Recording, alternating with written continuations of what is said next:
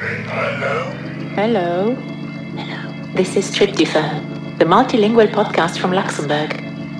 Cette semaine, découvrez un texte de Nathalie Ronvaux, interprété par Aude-Laurence Biver, et une composition musicale créée par Catherine Kons.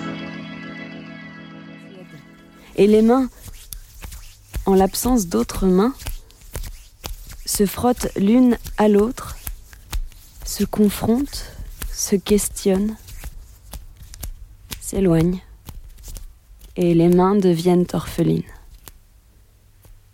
Les mains deviennent mains, esclaves, protectrices, solidaires, salvatrices, complotistes, destructrices.